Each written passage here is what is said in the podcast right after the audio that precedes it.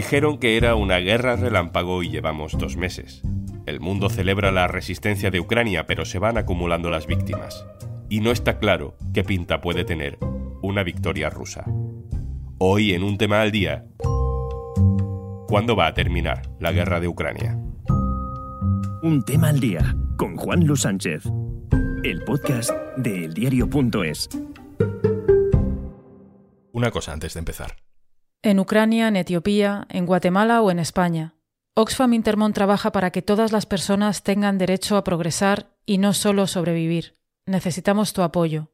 Entra en oxfamintermon.org. Llevamos dos meses de guerra en Ucrania, dos meses y más de 5 millones y medio de ucranianos que han huido a otros países, y otros 7 millones de personas que han tenido que cambiar de ciudad en Ucrania y los miles de muertos que aún no sabemos contar del todo. Ucrania resiste, sí, y a Rusia le está costando la invasión mucho más de lo previsto. Pero ¿hasta cuándo puede durar la resistencia ucraniana? ¿Hasta cuándo merece la pena el desgaste para los rusos? ¿Cuándo va a terminar todo esto? Mariangela Paone, hola.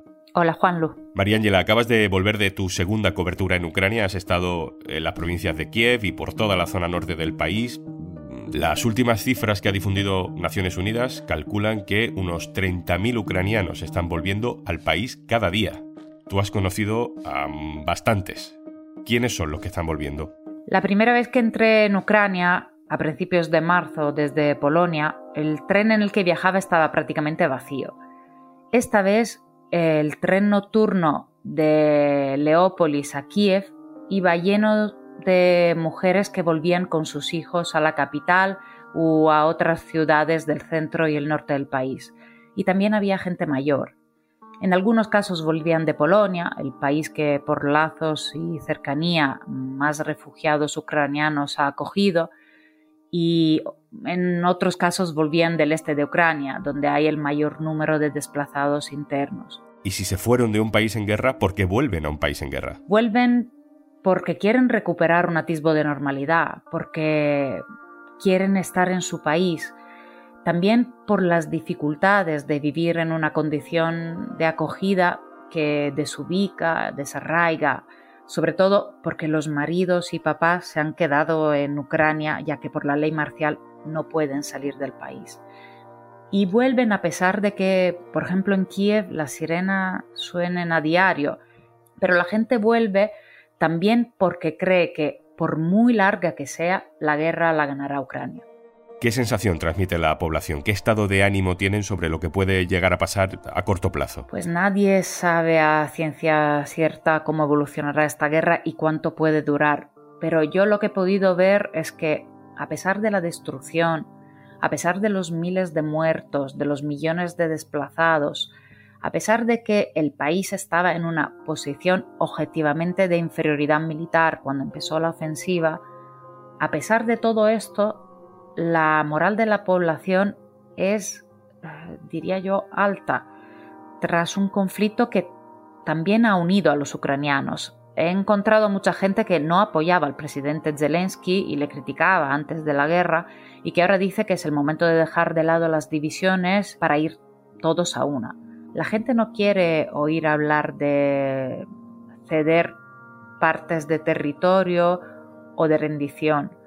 Una de las cosas que impresiona en las zonas que estuvieron bajo ocupación o sitiada como Chernigov es la rapidez con la que se están limpiando las calles de los escombros, se están reparando las carreteras, en una urbanización de bloques de pisos que fue duramente dañada por los bombardeos, los vecinos, por ejemplo, han vuelto a plantar flores en las zonas ajardinadas comunes, como un gesto de, también de resiliencia y resistencia. ¿Es un tema de conversación? ¿La gente, digamos, que hace sus propios cálculos de cuánto puede durar todo esto? Pues la gente no sabe cuánto puede durar y creen que va para largo. También por esto muchos vuelven, porque creen que hay que estar en el país y tratar de ser útil. María Ángela Paone, muchas gracias. Gracias a vosotros. Esa es la pregunta que nos estamos haciendo hoy. ¿Cuándo va a terminar esta guerra? Vamos a buscar una segunda opinión Jesús Núñez, codirector del Instituto de Estudios sobre Conflictos y Acción Humanitaria. Hola Jesús. Hola. Gracias por estar con nosotros de nuevo, Jesús. Los expertos saben calcular, sabéis calcular cuánto puede durar una guerra en función de, de sus características. ¿Alguien sabe cuánto puede tardar esto en solucionarse? Creo, por casi empezar por el final, que es Putin el único que lo sabe, puesto que en el momento en el que él decida parar lo que ha iniciado el 24 de febrero, parece claro que ni Ucrania va a amenazar militarmente a Rusia, ni la OTAN, ni la Unión Europea. Por lo tanto, en sus manos está. Creo que una opción sería si Ucrania se rinde entendiendo que no va a conseguir defenderse de la invasión rusa. No parece nada probable porque no solamente las tropas ucranianas están resistiendo el empuje ruso, sino que incluso están recuperando algunas posiciones, aunque es verdad que están al límite de sus capacidades y no tienen más margen de maniobra para aumentarlas. Si miramos a Rusia, lo que podemos ver es que tiene eh, todavía bazas por utilizar para seguir intensificando esa ofensiva militar bazas tanto convencionales como, no digamos eh, más aún, con armas de destrucción masiva, sean químicas o nucleares. Si eso no ocurre, y creo que eso no es tampoco lo más probable, si nada de lo anterior ocurre, nos estamos yendo inevitablemente hacia una guerra más larga, puesto que ninguno de los bandos contendientes está en condiciones de imponer su dictado de manera definitiva al otro, y además estamos viendo cómo en manos de Ucrania cada vez hay más armas occidentales que eh, han apostado por debilitar a Rusia y por lo tanto, dicho de forma cruda, por convertir a los ucranianos en la carne de cañón que eh, se encargue fundamentalmente de convertir a Ucrania en el cementerio de las ansias expansionistas de Putin. Pero creo que nos dirige hacia un escenario de guerra de desgaste, de guerra cronificada, en definitiva algo que ya hemos visto en el caso de Siria, de Libia y de otros países. ¿Cuál puede ser la clave determinante para que se defina definitivamente el ritmo que puede tener esta guerra a partir de ahora? Creo que lo que ahora mismo calificamos como ofensiva rusa en el Donbass es el momento decisivo. En función de lo que se obtenga a partir de esa ofensiva, podemos ya empezar a vislumbrar lo que puede ser el futuro del país en la medida en la que Rusia sigue, en todo caso, avanzando, aunque sea muy lentamente, nos vamos acercando cada vez más a un escenario en el cual cabe imaginar a Ucrania como un país fragmentado. Desde luego es muy difícil imaginar que Crimea vuelva a manos de Ucrania, no lo va a conseguir militarmente tampoco. Es difícil imaginar que, si no todo, al menos parte del Donbass pasen nuevamente al control de Kiev, todo eso nos llevaría como mínimo a que la parte oriental y sur del país quedaría en manos de Moscú. Eso llevaría, por otro lado, entonces a que, en el mejor de los casos, se podría mantener el gobierno de Zelensky o bien en Kiev o bien en Leópolis. Hoy por hoy creo que podemos seguir contando con que ambas partes están convencidas todavía de que la opción militar les puede hacer mejorar la situación que actualmente estamos viendo y que por lo tanto las negociaciones de momento no tienen interés ninguno para Moscú y para Kiev. Según como sea el resultado de esa ofensiva en el Donbass, podremos ver si Kiev consigue resistir el empuje militar y luego en la mesa de negociaciones consigue conservar su existencia como Estado o ni siquiera llega a ese punto porque las fuerzas rusas acaben finalmente dominando una parte del país que haga inviable la existencia de, ya digo, la Ucrania que conocemos hasta hoy. Остров столь мал, что лишь одной ракеты «Сармат» достаточно, чтобы его утопить раз и навсегда. Все уже подсчитано. Это всего лишь один пуск, Борис. Jesús, estamos viendo estos días propaganda en la televisión rusa que habla sobre cómo podría ser un ataque nuclear sobre Occidente, específicamente, por ejemplo, cómo sería lanzar misiles nucleares sobre Reino Unido. Ese tipo de amenazas, ese tipo de simulaciones, ¿cómo las interpretas?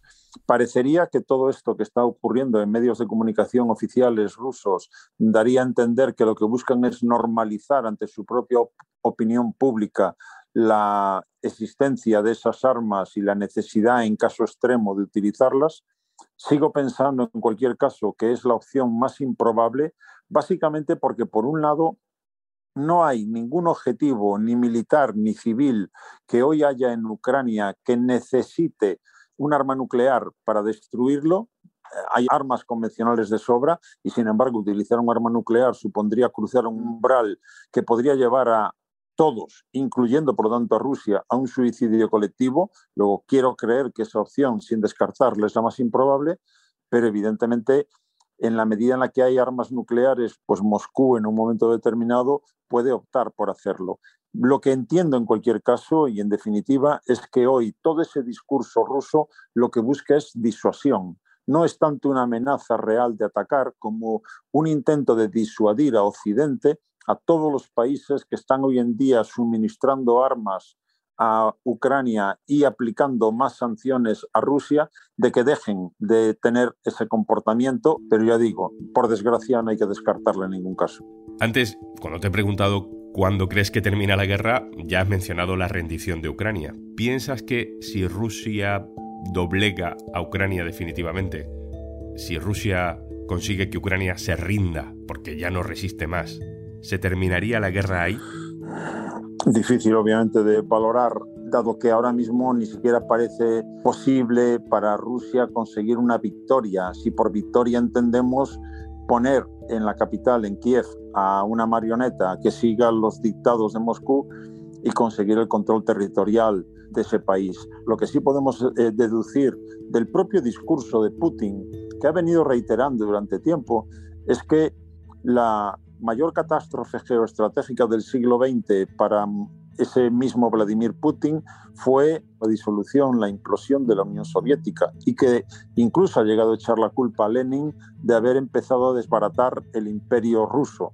Luego, lo que se deduce de ahí es que Putin lo que pretende claramente es volver a colocar a Rusia como una potencia global en el escenario planetario y por otro lado recuperar geográficamente zonas que pueda integrar en la Federación Rusa o que pueda como mínimo colocar bajo su órbita.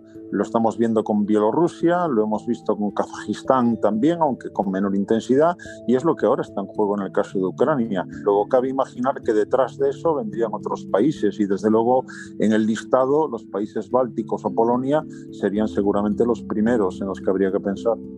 Jesús Núñez, muchas gracias por contarnos todo esto. Encantado, hasta la próxima.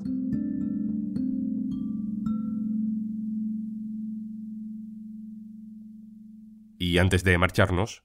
Qué presión esta de tener que cortar a los periodistas del diario.es para hacer esta publi. Menos mal que es para informarte de que por ser oyente de un tema al día, tienes 60 días gratis para escuchar todo el contenido de Podimo. Todos los podcasts y audiolibros gratis si te registras en podimo.es barra al día. Así igual me perdonan en la redacción del diario.es por quitarles unos segunditos y colarme en su podcast. 60 días gratis registrándote en podimo.es barra al día. Vale chicos y chicas, ya podéis seguir. Esto es Un Tema al Día, el podcast del diario.es. También puedes suscribirte a nuestra newsletter. Encontrarás el enlace en la descripción de este episodio. El podcast lo producen Carmen Ibáñez y Zascun Pérez, el montaje es de Pedro Godoy y yo soy Juan Luis Sánchez. Mañana otro tema.